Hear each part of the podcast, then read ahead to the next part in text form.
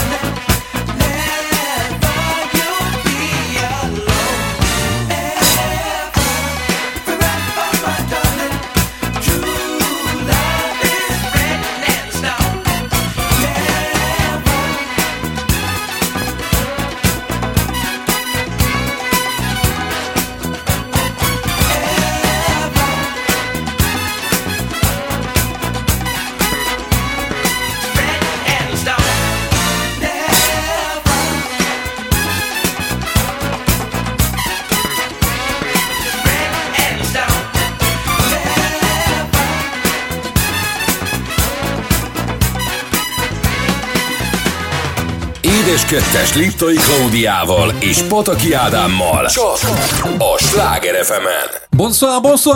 95-8 Sláger FM a legnagyobb slágerekkel változatosan, ez itt újra az édeskettes. Hát mindig úgy köszönünk be, jó estét kívánunk, ahol éppen voltunk előtte. Tehát a jó estét az legalább annyira él, mint a bonsoir most. Igaz, hogy már távolban esik Nizza fénye, hát Menton fénye. Hát ez egy hét, igen. Bő, na, picivel több, mint egy hét. Bő egy hét, de nagyon-nagyon szeretnénk beszélni róla, akarunk beszélni róla. Ha szeretnék, ha nem, mi fogunk róla beszélni. Van véleményük? Azt hallom, igen, hogy mindenki nagyon szeretné. Egyöntetőleg felhördült Magyarország népe, a Sláger FM hallgatói azt mondják, akarjuk. Zsődőprő. Na, tehát, hogy kezdjük is azzal, ez egy hosszabb lélegzetű beszélgetés lesz. Igen, én rögtön szeretném megkérdezni, mert azt én tudom, hogy te tanultál franciát, de mégis hogyan jött ez az indítatás? Nagyon egyszerű, volt? Így van. Jaj, köszönöm szépen. Tehát amikor a Kafka-Varki Gimnáziumba felvételt nyertem, akkor volt nem tudom, hogy akkor még volt-e orosz, de szerintem kellett, hogy legyen. Igen, volt, de amellett már volt egy idegen nyelv, amit lehetett választani, nem lehetett választani, a franciát tanulod, anyukám, azt jól van. És neked tetszett? Akkor már tudom, hogy most tetszik neked. Tetszett, nagyon tetszett. Egyébként nekem jó nyelvérzékem van, tehát én jól tudtam nyelvet tanulni, de ugye sok minden mellett ez sem érdekelt, amit most már nagyon sajnálok, mert kétszer egy évig tanultam nagyjából, ugye visszabuktam, tehát újra meg tudtam tanulni a Je m'appelle Klaudia, comment t'appelles-tu? Nagyon jó a kiejtés, és szerintem nagyon jól nyomom a franciát is, mert úgy átélem, tehát rögtön átváltozom, ugye? Mondtad, une minute, croissant, tehát ugye egyből tudok... Ezek a bonyolult szavak. Nem, de valójában én a Louis de Funès filmeken nőttem fel, és imádtam az egész, ahogyan a franciák egy kicsit mindig így csücsörítve. Csücsörítve. Igen. Na, mindegy, de nem, természetesen egy másik népnek a nyelvében nem viccelünk. Nem, persze, szerintem nagyon szexi a francia. Nehéz, de nagyon szexi. És nem ez volt az oka, de egyszer csak úgy döntöttünk, hogy egy picit kiruccanjunk a családdal. És ez volt az első olyan utazás, kirándulás, így van, amikor Marci nem egy olyan helyre jött el velünk, ahol mondjuk feküdni kell, vagy... Tehát nem vízpartra. Nem vízpartra, vagy nem hanem egy igazi, mondhatjuk azt, hogy egy ilyen városlátogatósra. Így mert van. Volt már velünk, amikor Amerikában voltunk, de hát akkor általában tologattuk, még akkora volt. Igen, szót se szólt. Tehát akkor beraktuk a kocsiba, aztán hello. De most itt a kicsi lábán jött. 15 000 lépett, volt olyan nap. Ő valószínűleg többet, mert ugye kicsi lábán többet kellett lépnie. Hát jó, ugye 30 000 kipeltette is magát egy kicsit. Nem, nagyon keveset. Magához képest szerintem abszolút, nagyon keveset. Abszolút, tehát, hogy igen, tudja ő ezt. És tudtuk, hogy ezt most ki fogjuk maxolni, mi itt is a rádióban, meg akkor is, hogy ezt a 4 napot, amit eltöltünk ki, amiből 2 volt teljes nap. Így van. És mindent meg szeretnénk nézni, ami Nizzát és környékét érinti. Azzal kezdődött az egész, hogy fölültünk a repülőgépre. Így van. Fantasztik. Majd leszálltunk a repülőgépről. Marci imád repülni. Azért azt persze lehet, hogy minden gyerek szeret. Mondjuk volt olyan kisgyerek, mert amikor visszafelé jöttünk, ugye a szegény kisgyerek miatt egy egész család szállt le, mert ő nem akart felszállni a gépre, hanem teljesen pánikba esett. Viszont Marci mindig az ablak mellé, akkor megkérdezi, hogy most mit csinálnak, most miért veszik el azt a kerék alól, most az a bácsi miért mutogat. Most annyira tudja, tehát hogy az orrfutómű már mindent tud. Tehát hogy ott a időjárást az orrkúbban nézi, van egy ilyen viharrendszert, amit néz. Hát ő neki van egy ilyen kis könyve, igen, és akkor hozzáolvas. Abszolút tudja. És amikor leszálltunk, ő akarja tolni a gigabőröndöket, ő akarja leszedni, és le is szedni. De leszedte tényleg egyébként. Későjön jövök, segítek. Nem, apai, megoldom. És tényleg levette a gyerek a 20 kilós bőröndöt a szalagra. És rögtön volt egy nagyon izgalmas, érdekes esemény már az útunknak az elején, amikor megérkeztünk. Én még nem is láttam ilyet. Ahogyan elkezdtek kipörögni a bőröndök, megjelent egy helyi hölgy, aki hát mondjuk az, hogy rendőr. Hát igen, tehát inkább igen. Ez akik a reptéren rendőrök, tehát a reptéri rendőrség, egy nagyon szép fekete labradorral. És a labrador nagyon cuki volt, ugye elindult ez, ami kipörgeti a bőröndöket, ő fölszállt a szalagra, és ellenirányban, tehát mint egy futópadon ment a szalagon, és közben szagolgatta a kiugró bőröndöket. Bizonyám. Tehát, hogy ez én még sose láttam, mert arra gondoltam, hogy ezt csak akkor alkalmazzák, amikor sejtik, hogy valamelyik csomagban van valami, ami nem odavaló. Igen.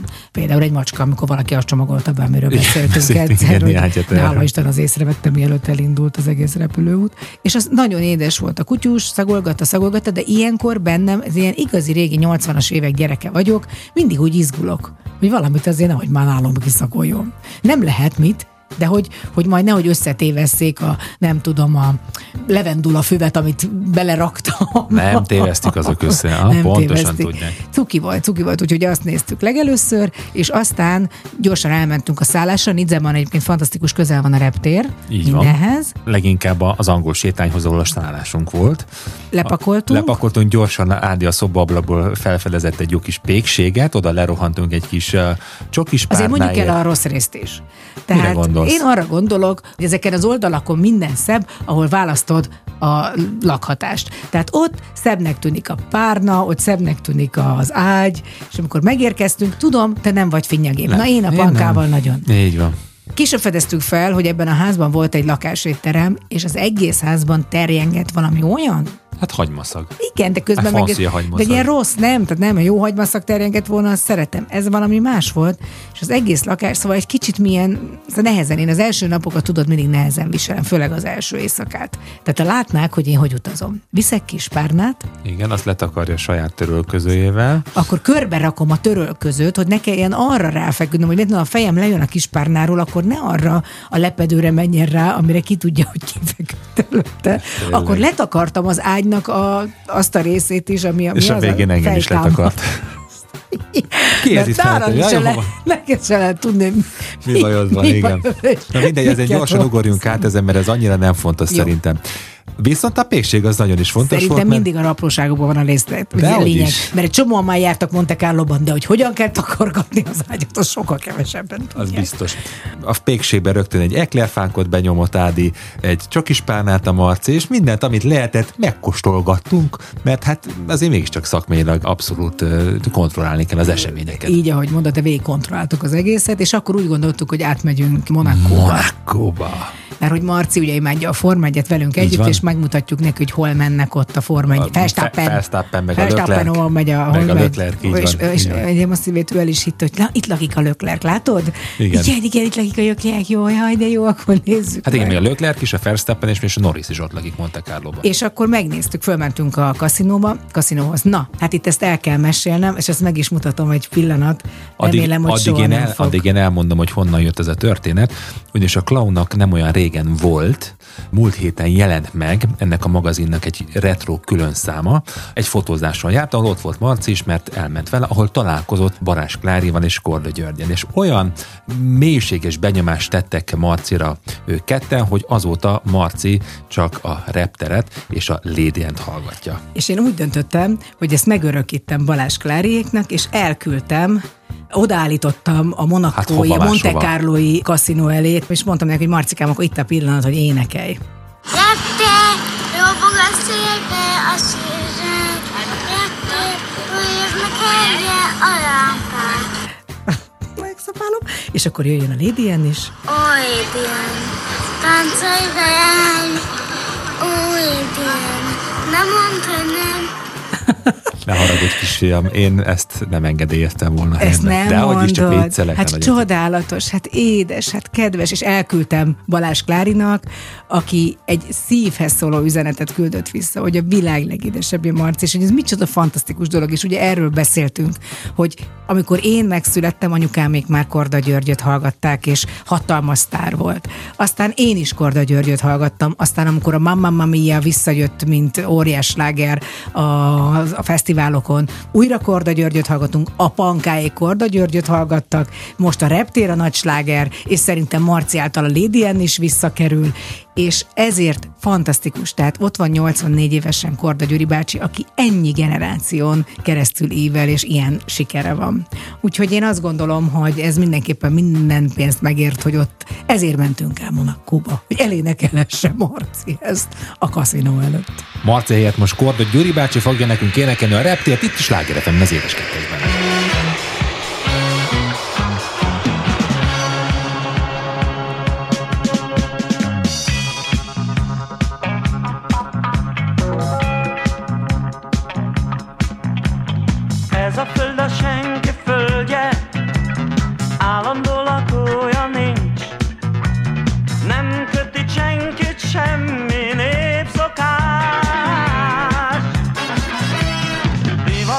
Minden stíl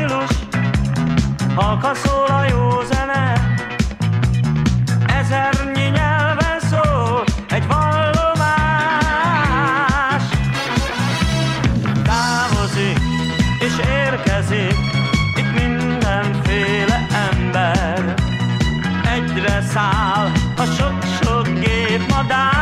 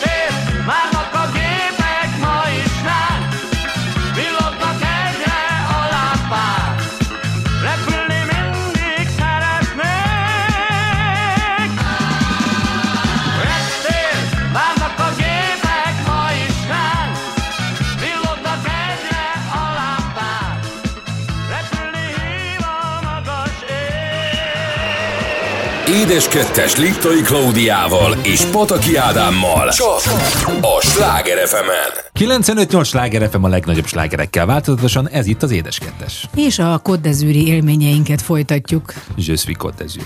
Ó, Istenem, de szépen mondtad. Je suis Côte d'Azur. Na, hát ez tényleg. No, és akkor elérkezett a deuxième day, vagy deuxième, azt hiszem második így van. Nem beszélek francia, én csak deuxième jour.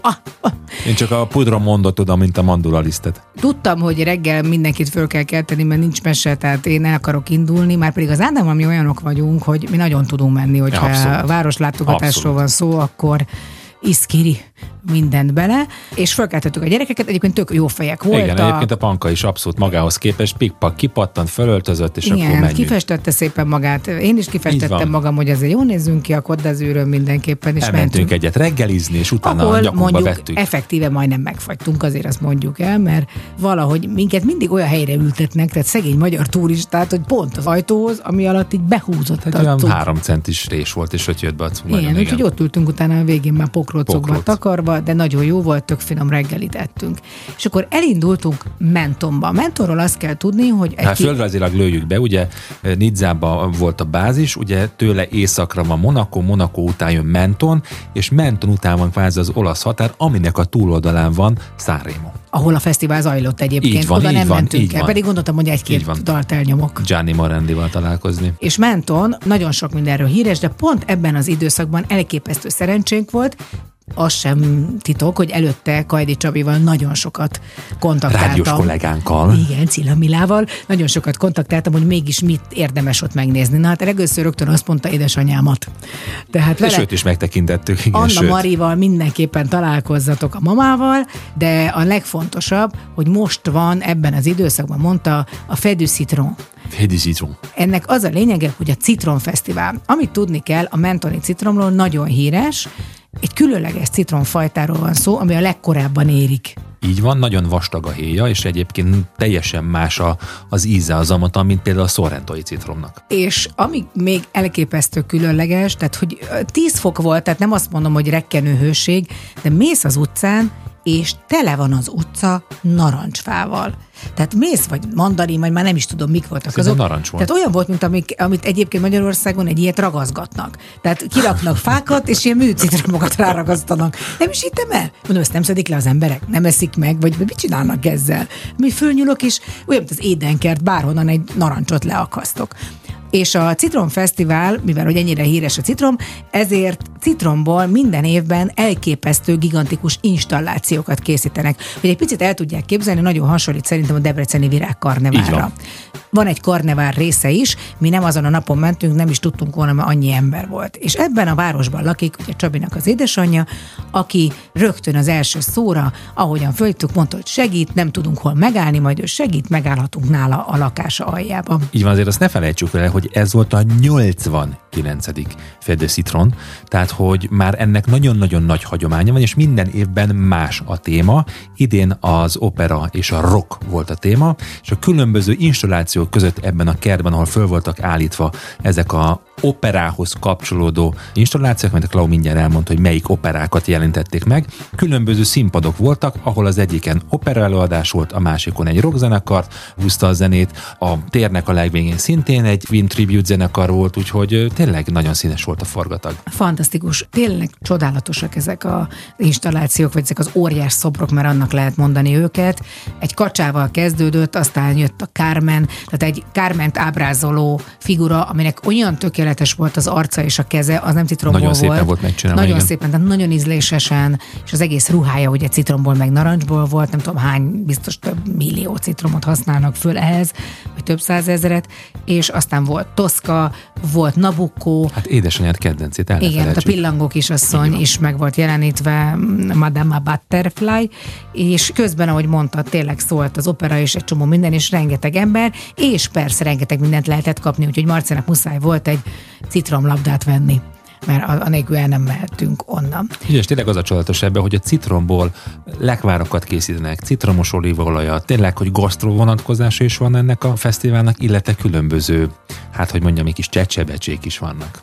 És amit nagyon szeretünk mi Ádámban, amikor elmegyünk egy ilyen helyre, mindig mindenhol a helyi olyan étterembe bemenni, ami nem turista, vagy ami nem speciálisan a turistáknak szól. Ezért csodálatos is volt, hogy aztán Anna Mari csatlakozott hozzánk, ugye Csabi anyukája, és mondta, hogy akkor menjünk el, nincs olyan messze, van itt egy étterem. 2 kilométer volt.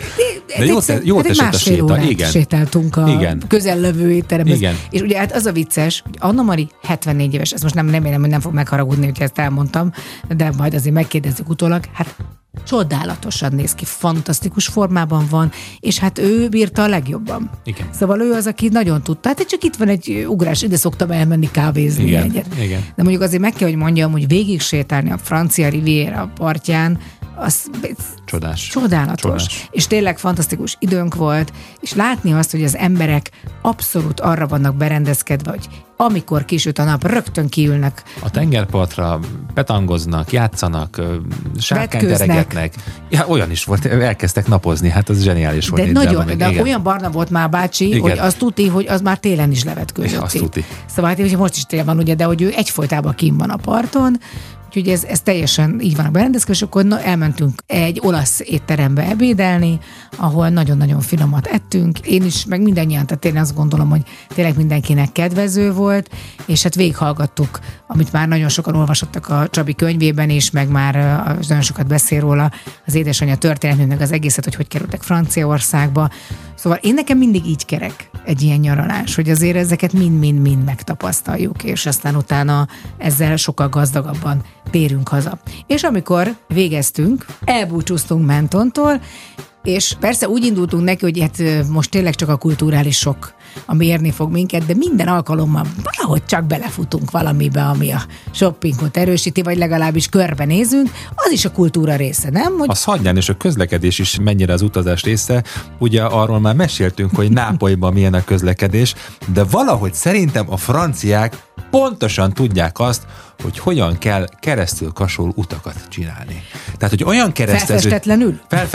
olyan kereszteződések vannak, hogy aki nem járatos arrafelé, nagyon könnyen el tudja nézni a navigációt. Most melyik kis torkolatba kell belállni, hogy az nekünk jó legyen, nyilván nem az autópályáról van szó, hanem a kis városok közötti közlekedőkben, hogy néha tényleg komoly problémába ütköztem. És hogyha van egy navigátorunk, vagyis hát egy anyós ülésen ülő idegesebb és idegileg gyengébb kis nő a kocsiban, ez van légén? Nem, akkor... nagyon szoftos voltál most. Igen? Nagyon, hát Lápolyhoz képest nagyon. Hát azért egy párszor mondtam, hogy ezt vissza be, nem látod, hogy azt értem. Most ahhoz képest most ipari tanuló voltál.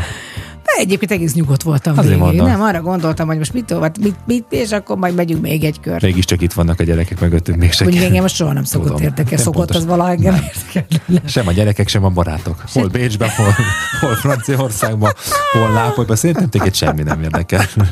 Hol ordítok, és téged se. Már ne haragudjál. Hát csak nem mondod, hogy hagyom magamat lenyomni. Valójában nekünk tényleg egy olyan autó kéne, mint amilyenek az amerikai taxikebek. Tehát, hogy így és csak azt látják, hogy tehát egy ilyen, nem tudom, csak egy ilyen... Hát igen, a Sanyi múltkor mondta, hogy azért kicsit kétségbe esett, amikor azt mondta, hogy akkor most megyünk reggelizni, hogy akkor ő tényleg reggeli nélkül marad, de mondta, hogy Sanyikám, azért nyugodt lehetsz, a barátod azért ennél előrelátóbb és előre gondoló. Ez még a bécsi túránk volt, na, tehát akkor elmentünk a bevásárlóközpontba, így végeztük a napot, egyébként tényleg fantasztikus Franciaországban is megnézni egy ilyet, és hogy Marcikának is kedvezzük, a végét egy szuper, elképesztően high-tech játékteremben végeztük, ahol a legfőképpen apuka használta el a zsetonokat. Ez nem igaz. Ne, hagyjuk már, nehogy már könnyörületből ültél rá, az összes motorra játszottál a zombikkal, meg a nem tudom hát mit. Hát igen, valójában igen. Én nem ő akarta. Na jó, ott is szólt a zene, most mi jön? Hát nyilván, ha mennyit beszélünk Franciaország, jöjjön Kimaro és a Femme Like You, itt a Sláger FM-en az Édes Kettesben. Yes! Baby, come on! You ready, girl? Come on, let's do this, gangsta. Donne-moi ton cœur, baby, ton corps, baby. Hey. Donne-moi ton bon vieux fun, ton rock, baby, ta soul, baby. Hey. Chante avec moi, je veux une femme like you. Pour m'emmener au bout du monde, une femme like you. Hey. Donne-moi ton cœur, baby, ton corps, baby. Hey. Donne-moi ton bon vieux fun, ton rock, baby, ta soul, baby. Hey. Chante avec moi, je veux un homme like you. Bad boy to six and play a homme like you. Hey, hey. Quand tu chantes, j'oublie, j'ai plus le moindre souci, j'ai le mal qui fuit. Tu donnes un son à ma vie et puis je sais pas qu'est-ce qui se passe. T'as ce regard dans la face qui me ramène à la case départ, là où je suis parti, nous ramène à la soirée du bar quand on est sorti. Et c'est cette même complicité qui s'installe au canton sur la scène et compris sous la même étoile. Quand ta voix croise la mienne, que j'ai ta soul dans mes veines, comme on va être cool dans les tiennes. Femme t'es belle et quand tu chantes t'es sexy, flash sur elle, watch la baby. Donne-moi ton cœur baby, ton corps baby, hey. Donne-moi ton bon vieux femme, ton rap baby, ta soul baby, hey. Chante avec moi, je veux une femme like you. Pour m'emmener au bout du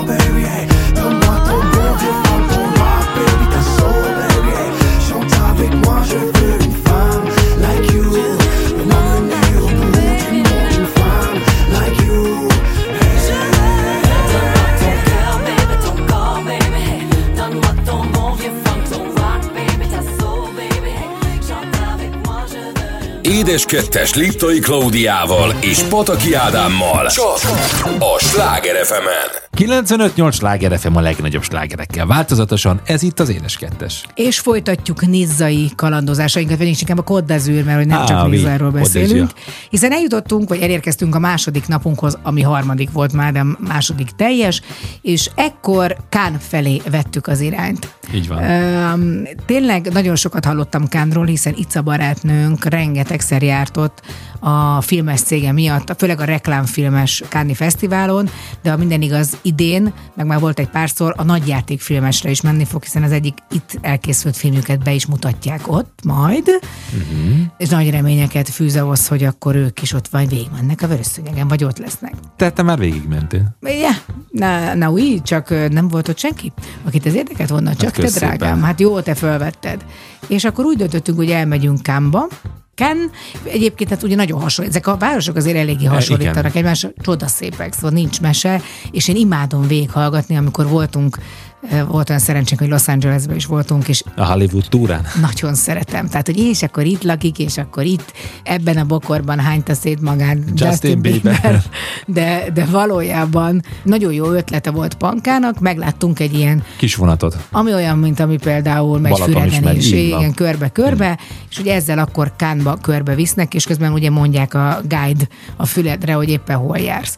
Nagyon híres Cannes arról, a filmfesztiválról, ugye az Aranypálmát, ahol osztják, hogy végig a sétányon, ezen az úgynevezett Croisetten, ami egy keresztről kapta a nevét, előtte még nem is Croisette volt, hanem mondták ott, hogy valami, nem tudom, tehát, hogy még csak egy, és aztán lett később Croisette. Croissant volt még először, és végig vannak ezek a nagyon híres hotelek. Szállodák, így van. Ugye például a Carlton Hotel, amiben a legtöbb híresség száll meg, vagy a Majestic. Ezeket imádom, ezek ilyen Agatha Christie-s, ilyen Poirot-ok, hogy a Carltonban, vagy a Majesticben száll meg valaki, vagy ott van... A sétány végén a Beach Club, ahol például Ronaldo is vendégeskedt, amit most éppen felújítanak. Igen, de a Marci rögtön érezte. Persze, itt volt Ronaldo, persze, itt volt, mint a tudná, azt tudja, miről van együtt buliztak ott. Ő is ezt nagyon élvezte. Egyébként nagyon büszke vagyok a gyerekeimre, hogy ennyire érdeklődőek és kíváncsiak a kulturális dolgokra. Fölmentünk az óváros részébe, ahol éppen egy esküvő zajlott. Hát az zseniális volt, tehát ahogy beléptünk, azok a kis utcák, ugye meredeken az éttermek, a kis éttermek egymás mellett 3-4 kis székek, asztalok kipakolva a meredek utcára, akkor a másik oldalon egy kávézóba ültek az emberek, és ott jókedélyűen integettek nekünk, és kívántak szép napot. Úgyhogy tényleg az gyönyörű volt az a rész. Nagyon, én nagyon szeretem ezeket a kis óvárosi kis sikátorokat, kis utcák. És ahogyan mondtad, ott voltunk a fesztivál palotánál is, ahol fent van azért a vörös szőnyeg, mert mindig van valamilyen fesztivál, tehát nem csak a Cannes-i filmfesztivál tartják ott, hanem egy csomó minden mást is. Úgyhogy a vörös szőnyeget fennhagyták, én egy kicsit lejöttem. Egyébként előtte megtaláltam a névrokonomat, akiről kaptam a nevemet, hiszen édesanyám Claudia Cardinale után adta nekem a nevem, volt egyszer egy vadnyugat, volt az egyik kedvenc filmje, és akkor így kaptam. Közvetlen Jean-Paul Belmondo mellett. Igen, és ugye ott még ilyen kézlenyomatok vannak, mint egyébként Los Angelesben is van egy ilyen kézlenyomat rész, és híresebb emberek kezeit lehet látni, nagyon régiek is vannak, tehát 30-as évekből is vannak már kézlenyomatok, és ugye elképzeltem, hogy azért mennyire zsizsgő lehet. Ica mesélte is utána, hogy nem lehet olyankor lejteni egy tűt se, és szebbnél szebb emberek jönnek, mennek szebbnél szebb ruhákban. Ugye például tavaly Panka, amikor kint volt a barátnőjével, akkor Dua Lipa koncertjét látta szinte test közelből, aki ott adott valami magánkoncertet. Hát és ha már a magándolgokról beszélünk, akkor ezek a jachtok. Hát azok elég brutálisan néznek ki. Igen. Tehát akkor tényleg, tehát, hogy persze árban is, de hogy így belenézel, és azon gondolkozol, hogy én, aki tengeri beteg vagyok, biztos, hogy ilyenen nem lennék tengeri beteg. Rögtön kigyógyulnál belőle. És amikor véget ért ez a kis Cannes-i túránk, akkor még visszafelé megálltunk. Nekem, ami nagyon tetszett, amikor már egyszer itt voltunk, Antibes, igen, az nekem is. Csodálatos. Az egész egy kicsit Szentendre felnagyítva, mindenféle színű házakkal, spalettákkal, minden. És találtam ott egy nagyon jó kis cukrászdát is. Amiben? Amiben 3 kis süteményt vásároltam megkóstolni. Ez egy kedvencemet vetted. Igen, a rumbabát. Így amiről van. Én teljesen azt hittem, hogy az magyar, ugye? Ez olyan rumbaba, olyan magyarnak hangzik, de kiderült, hogy nem. Ez egy echte francia echte sütemény. Echte francia-olasz sütemény. Egyébként ez egy, tulajdonképpen ezt úgy kellene képzelni, hogy egy úgynevezett szavarin piskótát készítenek, abba beleinjektálnak rumot, de egy kis pipettát. Nem is injektálják, hanem abba még nem injektálják bele. Ott van a szavarin piskóta. Így van a szavarin piskóta, így van, egy pipettával fölszívják a rumot, beletűzik a szavarin piskótába. Azt majd te fogod belenyomni a rumot. Így van, és a tetején egy nagyon-nagyon finom tejszínhab van, és amikor mielőtt elfogyasztod, akkor beleinjektálod a rumot, és akkor jó kis szaftos lesz a szavarin piskóta. Brutál finom. Isteni finom, úgyhogy remélem hamarosan ezt mi is majd el fogjuk készíteni mindenkit. És újra megehetjük. Így van, hát ugye nyilván egy klasszikus citromtartot is megkóstoltam, nagyon finom, meg hát egy kis csokoládét is vásároltam, ha már ott vagyok. És egy utolsó vacsorát elköltöttünk még, és aztán pedig másnap, mielőtt még visszaindultunk, akkor elmentünk, még pont Csabinak az édesanyja mondta, hogy ugye nagyon sokat járt itt Viktória királynő, mondhatnánk telket vett itt, meg házat épített, szóval nagyon látszik például az akkori angol építészeti stílus nyoma. Hát így van, hiszen Nizza is egyébként egy angol lordnak köszönhetően lett az, ami, hiszen előtte csak egy kis halászfalu volt. És ajánlotta, hogy menjünk föl, van egy csodálatos palota. Simiez. A Simiezen mentünk föl, ahol ott van egyébként Viktória királynő szobra is, és ha már arra mentünk, akkor megnéztük a Notre Dame-ot. Igen, kérem, jól tetszettek hallani, több helyen is van Franciaországban Notre Dame, persze a leghíresebb az Párizsban van, amit ugye fel kellett újítani, mert néhány évvel ezelőtt sajnos egy nagy része leégett, de pontosan úgy néz ki az itteni Notre Dame is, csak picikében. Így van, rózsaablakkal. Volna 95 fokban. Igen, hogy múltkor a gyapjúpolva benne, nem mindegy is. Igen, drágám, de milyen jó lesz az Marcikára majd. Egyszer. Kicsit Notre Dame. Illetve nem is egyszer, hamarosan. És nekem, ami nagyon tetszett ebben az egészben, és mindig mindenhol, hogy valójában persze turisták vagyunk, de mindig egy picit olyan, mint hogy a helyiek lennénk, hiszen a Marci a helyi játszótéren ugyanúgy mászott a mászókán, mint a többi kis francia gyerek. Így van, és egy másik játszótéren pedig abszolút elbeszélgetett a francia gyerekekkel, hogy miről, meg hogyan, azt nem tudom, de mondta nekik a dumát, ahogy szokta. Imádom, hogy ennyire nyitott, ebben nagyon-nagyon hasonlít rád, úgyhogy köszönjük szépen, Côte d'Azur, hogy ilyen kegyes voltál hozzánk, és ilyen jól érezhettük magunkat. Így van, búcsúzunk a Côte d'Azurtől egy nagyon-nagyon kis kellemes muzsikával, a Pink Martin és a Sympathique itt a Sláger FM-en az édes kettesben. Ma chambre a la forme d'une cage, le soleil passe son bras par la fenêtre, les chasseurs à ma porte comme les petits soldats qui veulent me prendre. Je ne veux pas travailler, je ne veux pas déjeuner, je veux seulement oublier et puis je fume. Déjà j'ai connu le parfum de l'amour, 1 million de roses n'embarmerait pas autant. Maintenant une seule fleur dans mes entourages me rend malade. Je ne veux pas travailler, je ne veux pas déjeuner, je veux seulement oublier et puis je fume. Je ne suis pas fière de sa vie qui veut me tuer. C'est magnifique, être sympathique, mais je ne le connais jamais. Je ne veux pas travailler, non, je ne veux pas déjeuner. Je veux seulement oublier, puis je fume.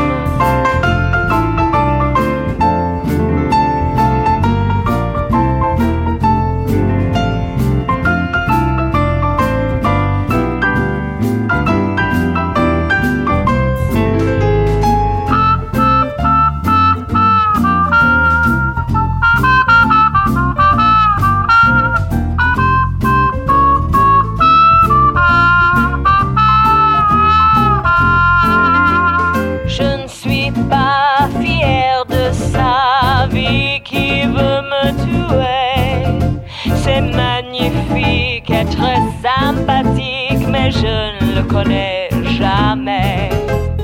Je ne veux pas travailler, non, je ne veux pas déjeuner. Je veux seulement oublier. Et puis je fuis. És most... Édes kettes Liptai Klaudiával és Pataki Ádámmal a Sláger FM-en. 95.8 Sláger FM a legnagyobb slágerekkel változatosan, ez itt az Édes kettes. És bár mi általában azért sokkal vidámabb témákról szoktunk beszélni, de vannak olyan dolgok, ami mellett nem lehet rámenni. A törökországi földrengések, amik most már lassan 2 hete történtek, egészen brutális pusztítást végeztek, mind az emberéletben, mint pedig az egész szinten, az épületekben és mindenben, tehát minden szempontból borzalmas, szörnyű, és hát tragikusan katasztrofális, lehet ezt mondani. Szörnyű nézni, egyébként volt végig a híradásokat, hogyan próbálják még az emberéleteket menteni.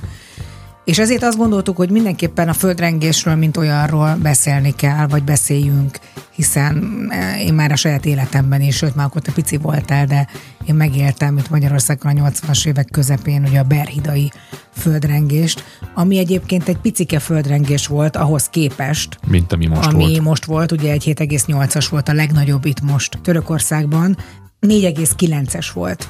Hát azért az se annyira pici. Nem kicsi, de majd mindjárt el fogom mondani, mert a Richter-skálán ez egészen más jelent, és van egyébként többfajta skála, amiben mérik a földrengést, hogy miért keletkezik a földrengés, és én mondjuk még mindig miért van az, hogy nem tudják előre jelezni. És ugye azért volt annyira katasztrofális több szempontból is a törökországi földrengés, és azért követel ennyi emberéletet, mert még mindig nincsen végleges szám, ugye 30 000 fölött van már az áldozatok száma biztosan, de valószínűleg sokkal több lesz, mert ez több szempontból van. Egy az, hogy a legfontosabb, hogy sajnos hajnal 4 órakor történt, amikor a legtöbb ember otthon van. És alszik.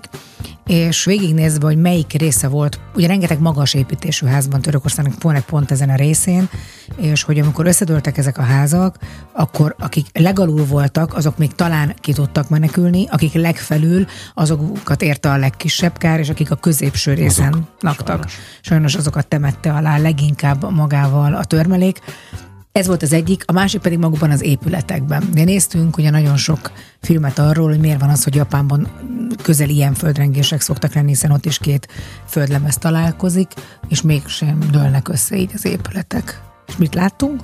Azt, hogy valójában úgy építkeznek a japánok, hogy alul egy ilyen dilettációs szerkezetet építenek a házak alá, ami azt szolgálja, hogy egy földrengés során ez a dilettációs szerkezet kivédi a földnek a rengését, és csak egy minimálisan tud bemozogni a ház. Tehát az a lényege, hogy az alapba bele van építve egymáson elmozgó elemek, amik nem a háznak, nem lenki fölül a ház, hanem alul mozgatja meg a házat. Ennek biztos szerintem nagyon fontos gazdasági része van. Tehát ott megengedhetik ezt maguknak, itt meg valószínűleg, amikor egyébként 2000-ben nagyon-nagyon sok ház összedőlt, vagy 2005 volt egy nagy földrengés Törökországban, és akkor megígérték, hogy rendesen építik fel ezeket a házakat, de hát ez nem történt meg. Igen, sajnos. És amikor például volt a berhidai rengés, mi akkor már a 9 emeletes házban laktunk, és én pontosan éreztem ezt a berhidai rengést, ez is valamikor, én aludtam, arra emlékszem, és arra keltem föl, hogy anyu sikoltozik, és kileng az egész ház. Egyébként tök érdekes, hogy nem tudom miért, hiszen Magyarország földrengés szempontjából nem veszélyeztetett övezet, de ezeket a házakat kimondottan földrengés biztosnak ilyen lábakra építették, és azért is csinálták, hogy lenghet a teteje, de nem tud összeomlani. Elvileg. De beszéljünk arról, hogy valójában mi is a földrengés. Igen, mi okozza meg a földrengést? Hát ennek ugye vannak tudományos magyarázatok, mi most megpróbáljuk nem megfejteni, de legalább elmondani.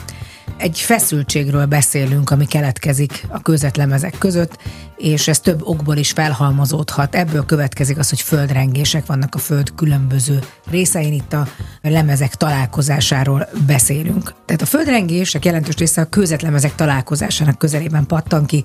Ez azért van, mert az egyik kőzetlemez a másik alá bukik, és lefelé haladás közben a lemezt felépítő kőzetek rugalmasan változtatják alakjukat, és amikor már nem bírják ezt a keletkező feszültséget, akkor az felgyülemlett energia földrengés formájában oldódik fel. Tehát egyszerűen megy, és gondolom, hogy bele remeg ez az egész kőzetlemez. és nagyon sokféle módon tud a földrengés ugye kárt okozni ember életben. Az elsődleges hatása az, amit itt tapasztaltunk Törökországban. Így van, hogy megremeg a föld, összedőlnek a házak. Ugye van az az eset is, amikor a vizeken, a tengereken, az óceánok alatt van a földrengés epicentruma, akkor ugye akkor keletkeznek a szökőárak, ugye hát pontosan nem is tudom hány évvel ezelőtt volt ugye a tájföldi, 2004. Ami tényleg nagyon nagy katasztrófát okozott szintén. 300 000, több mint 300 000 ember életét követelte ez akkor, és ami nagyon fontos, hogy ezt tudják a tudósok, hogy minden nap van rengés, tehát minden nap a Földön egyfolytában vannak ilyen mikroszeizmikus rengések, és ilyen nagy rengések több is van, legalább 1-2 naponta. Több földrengést is feljegyeztek már a történelem során, például Spártát idő előtt 464-ben egy ilyen földrengés teljesen elpusztította. Akkor 30 000 éltek Spártában, mindannyian meghaltak. A legnagyobb földrengést Kínában mérték, 1556-ban 830 000 ember halt bele ebbe a földrengésbe. Európában a 16. századtól Olaszország területe szenvedte el a legtöbb földrengést, 1908-ban a messzinai földrengéskor 83 000 ember vesztette az életét. Többféle módon mérik a földrengéseket, de az legismertebb talán a Richter-skála. Ennek a Richter-skálának nagyon konkrét kezdete van, de a teteje, ahogy szokták mondani, nyitott. Most megpróbálom elmondani, hogy pontosan mit jelent, ugye, és ezt be is lehet akkor tájolni, hogy a 7,8 mit jelent. Vannak a 2-től mérik a földrengéseket, a mikrorengések, 3 fölött nagyon gyenge, egészen ez 3,9-ig tart, 4 és 4,9 között gyenge, tehát például a Berhidai az 4,9 volt, gyengének számított, 5,1 és 5,9 között közepes, például most, ami Romániában volt ugye legutoljára, az 5,6 volt, azt hiszem, és az már egy közepesnek számít. 6-tól 6,9-ig erős, 7-től 7,9-ig igen erős, tehát itt már nagyon súlyos károk vannak. Igen, házak is a hideg összeomolhatnak, utak, vasúti sínek deformálódnak. 8 és 8,9 között nagyon erős, itt szintén nagyon súlyos károkat, több száz kilométeres körzetben okoz a földrengés. 9 és 9,9 között, tehát volt ilyen földrengés már a világon, egyébként a legnagyobb földrengést eddig, amióta a Richter-skálával mérik, Chilében mérték, 9,5-es volt. Ez 1960. május 22-én történt, és a közelmúltban is volt egyébként 2004-ben a Szunda árokban, ez Szumátra közelében van, 9,3 volt. Na most, amikor ez a 9 és 9,9 között van, akkor az rendkívüli pusztítás jelent, egyszerűen megváltozik a táj. Tehát nem olyan már soha semmi utána, mint előtte. És ami 10 fölött van, az pedig globális katasztrófát jelent. Tehát ilyen még nem volt a világon, legalábbis amióta a Richter-skála szerint mérik. Igen, ugye van az a hollywoodi film, ugye Dwayne Johnson, a San Andreas, ugye a San Andreas törésvonalról szól, és egyébként pont annak a törésvonalnak a mentén van azon a kontinensen legtöbb földrengés, egészen Észak-Amerikától Dél-Amerikáig, ugye Amerikának a nyugati partján ott van a legtöbb törésvonal, illetve Dél-Amerikának szintén a nyugati részén. Az biztos, hogy az emberek nagyon szeretnék, főleg egy ilyen szörnyű katasztrófa után, hogy valahogy előre lehessen jelezni. Azt mondják, hogy az állatok megérzik. Ugye nagyon sok videó felkerült, ahol a kutyák, volt egy kutya, aki mint egy ilyen légó sziréna előtte ugatott a földrengés előtt. A madarak repülése állítólag megváltozik.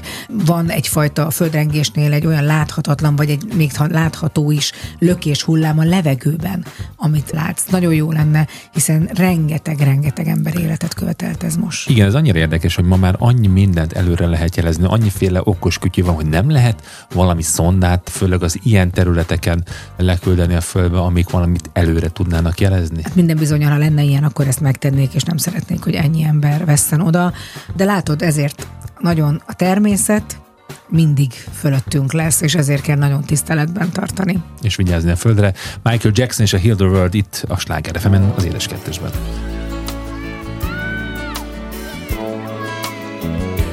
There's a place in your heart, and I know that it is love, and this place is much brighter than tomorrow, and if you really try, you'll find there's no need to cry, in this place you feel there's no hurt or sorrow, there are ways to get there, if you care enough for the living. Make a little space, make a better place, heal the world.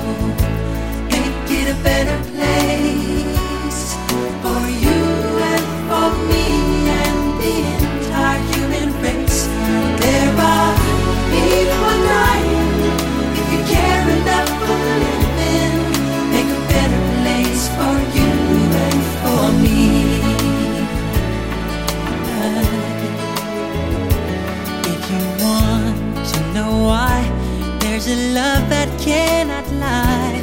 Love is strong. It only cares for joyful giving. If we try, we shall see. In this bliss we cannot feel. There are dreams. We stop existing and start living. Then it feels that always love's enough, hope is growing.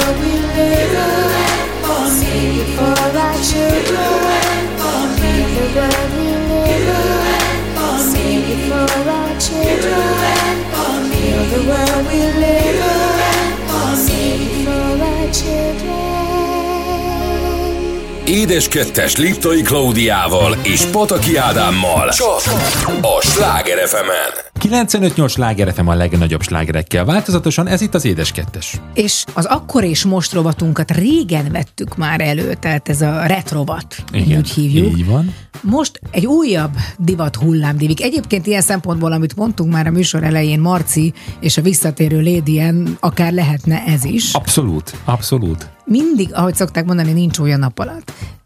Ahogyan akár Korda György az én gyerekkoromnak a zenéje volt, úgy volt az ABBA együttes is.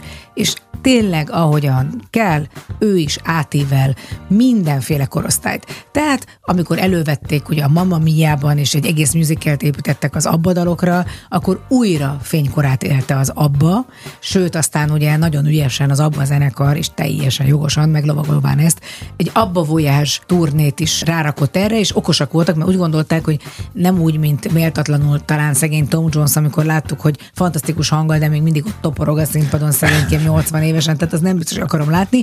Ők kitalálták, hogy virtuálisan térnek vissza a színpadra, és a régi formájukban, de a fantasztikus dalaikat éneklik, és az abban újra képes arra, hogy most megint megérintse, vagy magához szólítsa a tizenéveseket. Így van, ugyanis az egyik közösségi platformon, nevezzük nevén, a TikTokon elárasztották a felhasználók ABBA videókkal, különböző, például múltkor láttunk egy utaskísérő videót. Várj, mondjuk is ki, hogy melyik számmal?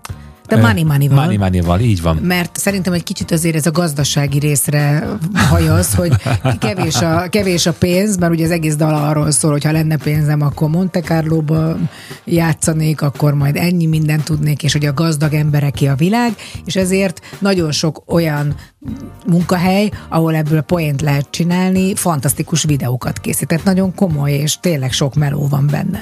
Így, és ennek kapcsán arról beszélgettünk, hogy például mi gyerekkorunkban mi milyen zenékre voltunk nyitottak, és például milyen érdekes az, hogy például a gyerekeink ma, akár a panka, vagy akár az ikrek, azokat a zenéket hallgatják újra, amiket mondjuk mi például tinédzser korunkban. És nagyon vicces, hogy mondja, hogy felfedezi, tehát hogy ez egy dal, de csillagom, ezt én hallgattam. Igen. Tehát, hogy ez, de mondjuk példákat, tehát hogy neked a gyerekkorban te mire emlékszel, mit hallgattak a szüleid? Az édesapám, azt emlékszem, hogy ő Németországból hoztát, akkor jelent meg ugye a CD lemez.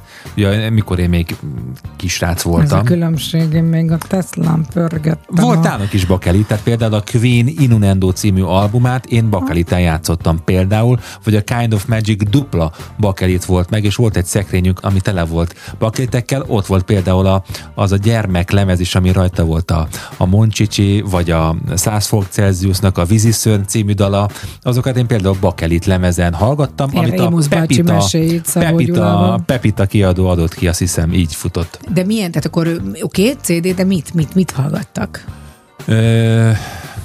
Roy Orbison-tól kezdve, Queen... De magyar előadókat nem hallgattak? Nem, valahogy nem, szerintem nálunk az kimaradt. Ez az urizálás, ez csak a hanyatló nyugat, mi? Azt hát vagy az nem, azt tudom, hogy a nagymama például Zárai Vámos itt sokat hallgatott, így van. És talán aztán volt még egy dedikált kazettája is a nagymamának. De cuki. Mi Máté Pétert hallgattunk, meg Korda Györgyöt, tehát én tökéletesen emlékszem a lemezborítóra, ami egyébként most fent van a Spotify-on, tehát az a lemezborító van Gyuri bácsiról, amit én akkor hallgattam, sose felejtem el, nem teljesen értettem, bár apám is úgy járt, ez a kikombolt ing, ez a bekecs, kis bekecs ott. Már akinek volt. Igen, de Gyuri bácsinak volt, erre tökéletesen emlékszem, és olyan nagyon ez a 70-es évek mosolya, és az egész olyan nagyon, hogy mondjam, kedves, és jó, nem tudom, valahogy a jóságot, vagy nem tudom, mit árasztott, de hogy nem, semmi, jó kedvet, na, akkor így akartam mondani ezt a szót. És a te gyerekeid mit hallgatnak szerinted, amit mi is hallgattunk? Hát például azt tudom, hogy a panka valamelyik, nem valamelyik napon, múltkorában a Coolio Gangsters Paradise-ot mutatja, hogy figyelj, ez nagyon jó zene. Nem tudom. A Pataki Anna lánya pedig Dr. Dre-t mutatott, amit szintén én 10 évesként hallgattam, és hát bulikba pörgettem ezt a zenét. Ebből látszik, hogy egyszerűen nem lehet tudni soha, hogy mi az, ami sláger marad, és ami örökké fennmarad. Valamelyik este ültünk a televízió előtt, és ott ragadtunk a Dirty Dancingnél. Így van. Tök érdekes volt, hogy ott ültünk, 1 milliószor láttuk már a filmet, de hogy 1 millió egyszer is. Vannak filmek, amiről nem tudhatod, hogy majd kultfilmé válik, hogy majd ez olyan film lesz, amit majd a gyerekeink is megnéznek, és tudni fognak, és a benne levő számokat. Így van, és egyébként nagyon vicces volt, mert az ember minél többször látja, annál inkább, hogy eltelik rengeteg idő, fölfedez benne újdonságokat. Például a Dirty Dancingnek ugye van a végén a tánc, amikor a Patrick Swayze és a Jennifer Grey táncol, és amikor bejön Patrick Swayze, föltesz a színpadi barátja egy lemezt, és nagyon vicces, mert a jelenet vége felé már a zenekar is játszik, tehát hogy akkor most minek játszik a zenekar, hogyha feltettek egy lemezt. Tehát, hogy... Hát azért, mert benne voltak szerintem egyszerűen magában a forgatásban. Gyerekek, nájatok. És akkor az volt a legszebb, amikor a fúvós, az ráfúvósozott az egyébként lemezjátszón pörgő.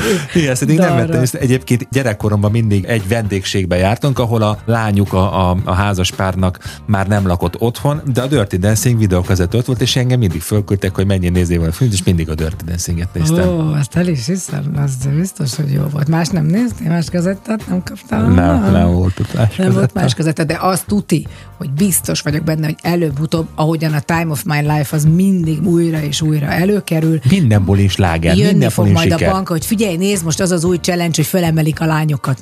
Nézd, most kiemelik a csajokat erre. Mondjam már, anyukám, ezt csináltuk mi is 30 éve. Így van, hát ha már panka, és beszéltünk ezekről a régi zenékről, ugye az autóban, amikor kirándultam most a Côte d'Azur, mondta, hogy akkor hallgassunk ABBA-t. Úgyhogy hallgassunk ABBA-t, ABBA és a Mamma Mia itt a Sláger FM az Édes Kettesben.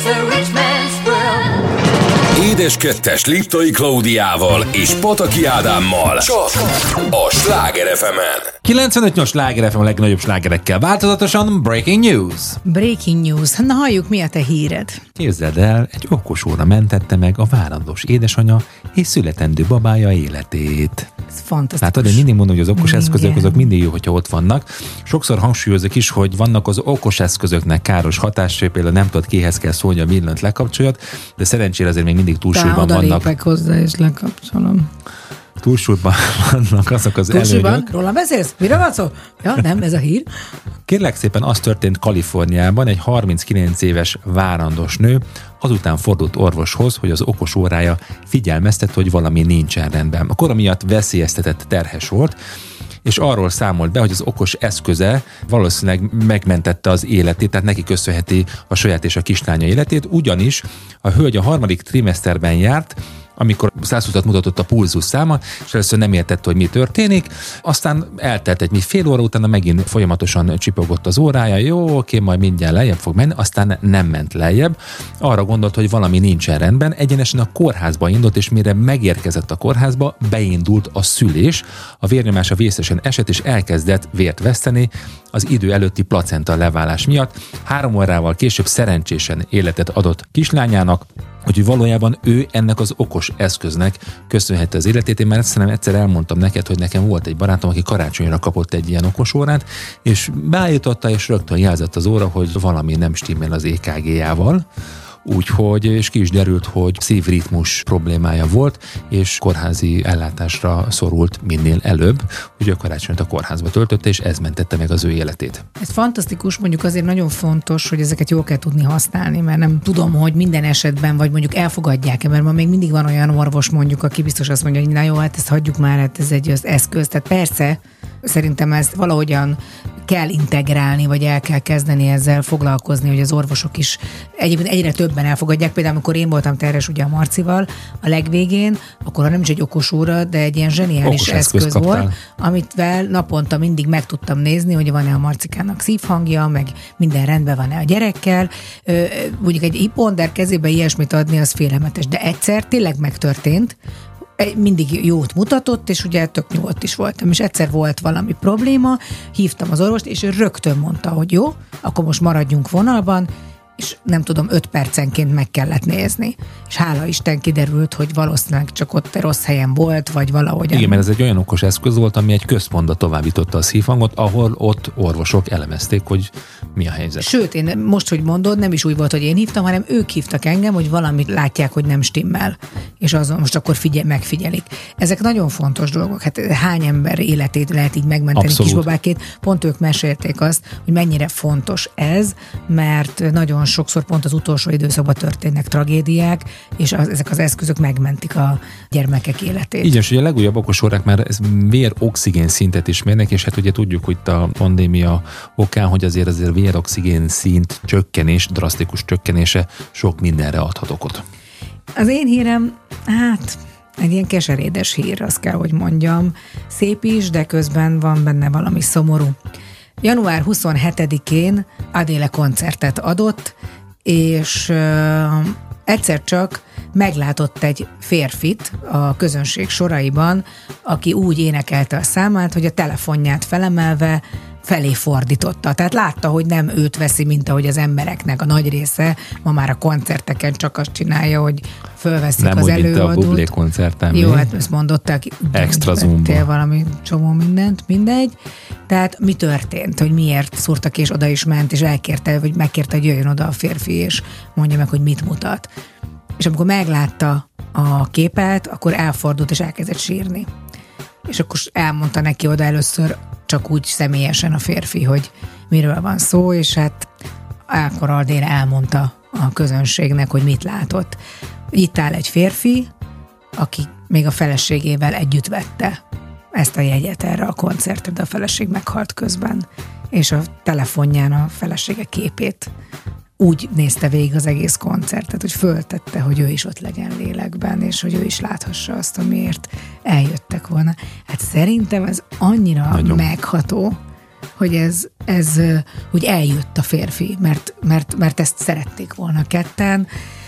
Hú, ez egy ilyen igazán, ilyen nem is tudom, ilyen szívbe markoló. Egyébként pont a Bublénál éreztem azt mindig, hogy ő annyira jól tud az emberek nyelvén beszélni, és megfigyelted, hogy a Bublé direkt soha nem olyan, nem az, hogy szép emberekhez, mert az emberek szépek, minden ember szép, csak hogy nem kimondottan ezeket a speciálisan, vagy amit az emberi szem szépnek mond, ilyen fiatal lányokhoz megy oda, vagy olyan, hanem mindig kiválaszt egy idősebb hölgyet, vagy urat, vagy olyat, aki látszik, hogy iszonyúan rajong, és halálosan boldog, hogy ő ott lehet. Tehát, hogy ez fontosnak tartja, hogy nem csak az a lényeg, hogy azoknak az embereknek szól az ő zenéje, akik a mindennap emberei. Hát igen, ugye a koncertelő mindig el is mondta, hogy hogy ez nem egy koncert, hanem ez egy buli, egy házi buli valójában, ahova elhívott minket. Tehát, hogy, és ez abszolút érződött is az egész koncerten keresztül, hogy ez ugye egy abszolút ez egy bensőséges kapcsolat az előadó és a közönsége között. Persze lehet úgy is szeretni egy előadót, hogy olyan távolságtartó, mert mondjuk a Michael Jackson mindig olyan volt, és attól még egy csodálatos előadó,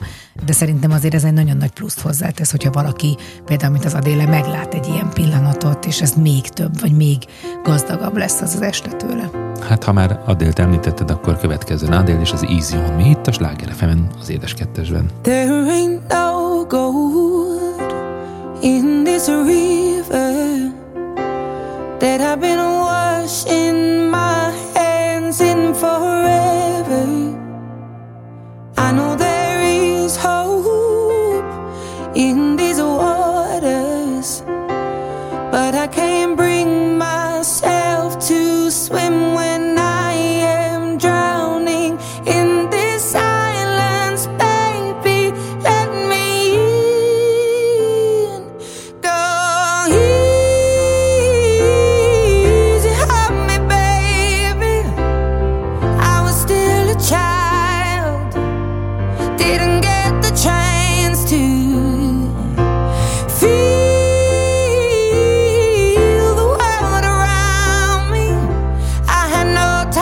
Choose what I chose to do, so go easy on me.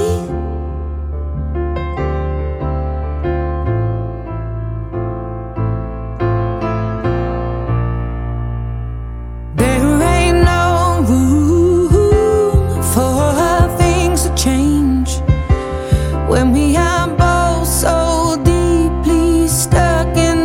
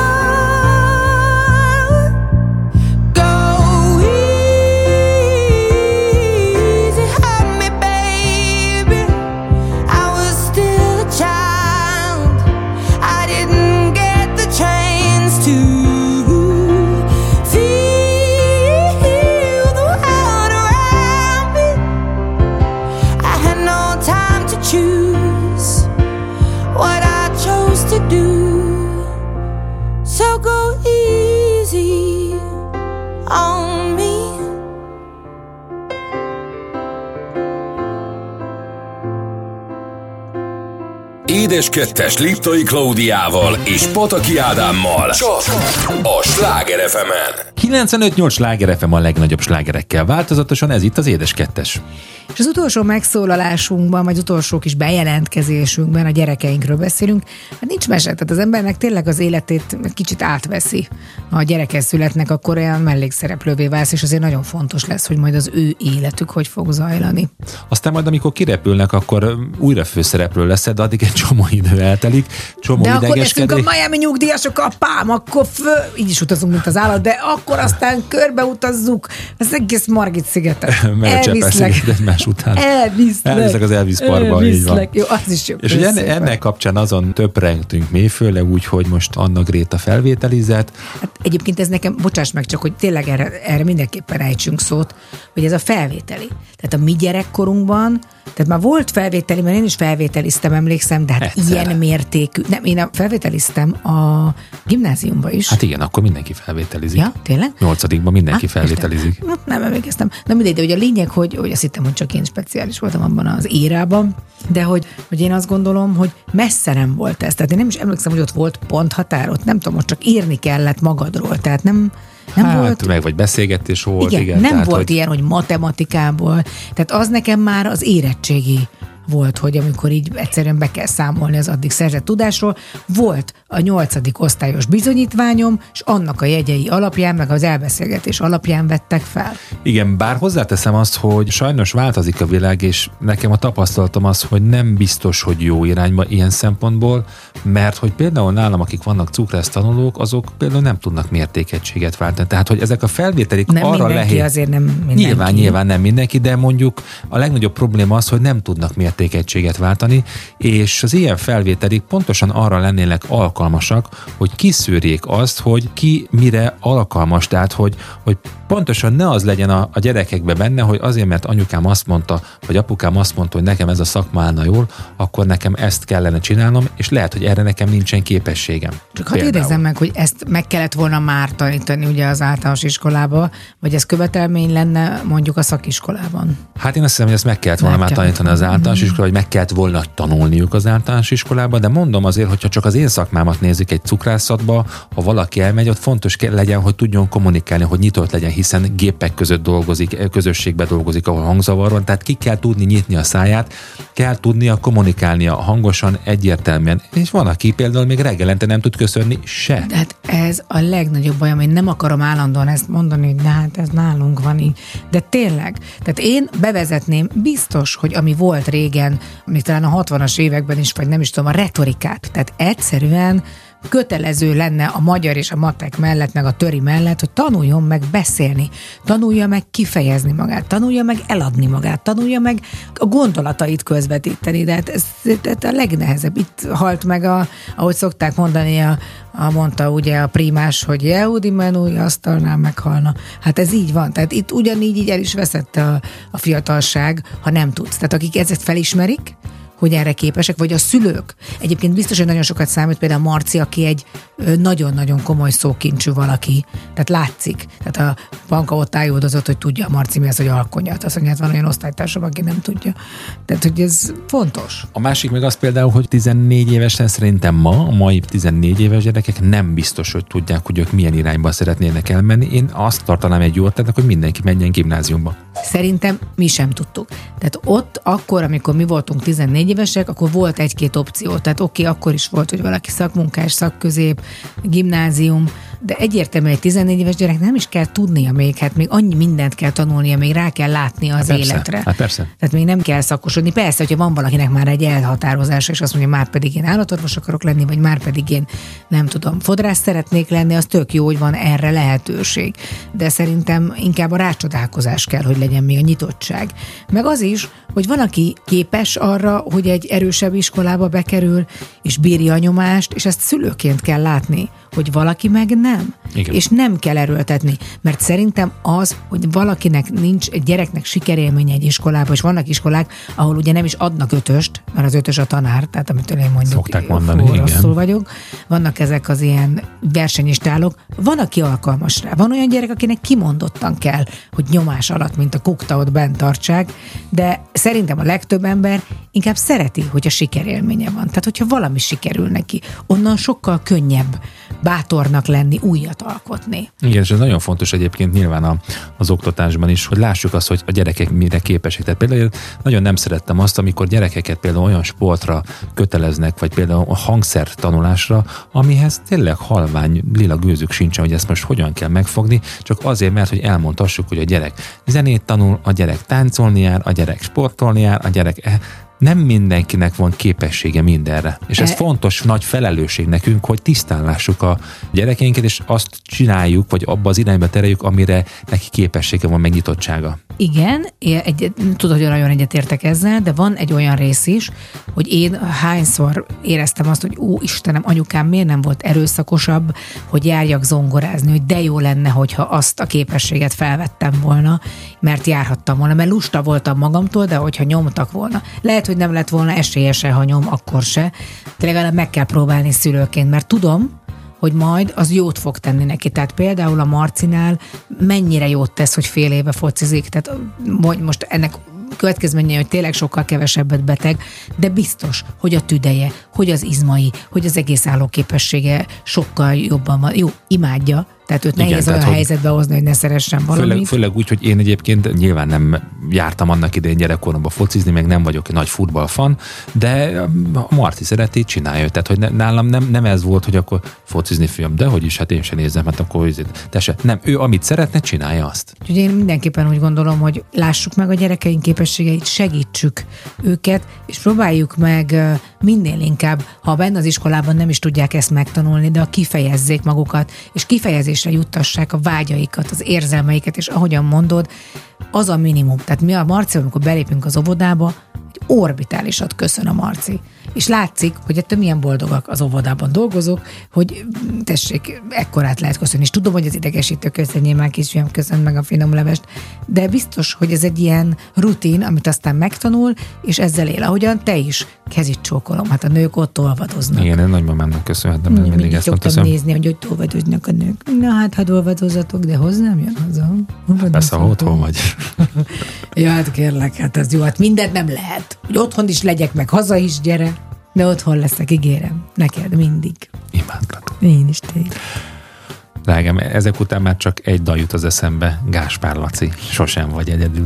Szép jó szakát mindenkinek, jövő héten hétfőn este 6-tól 8-ig Édes Kettes, csak itt a Sláger FM-en. Jó szakát!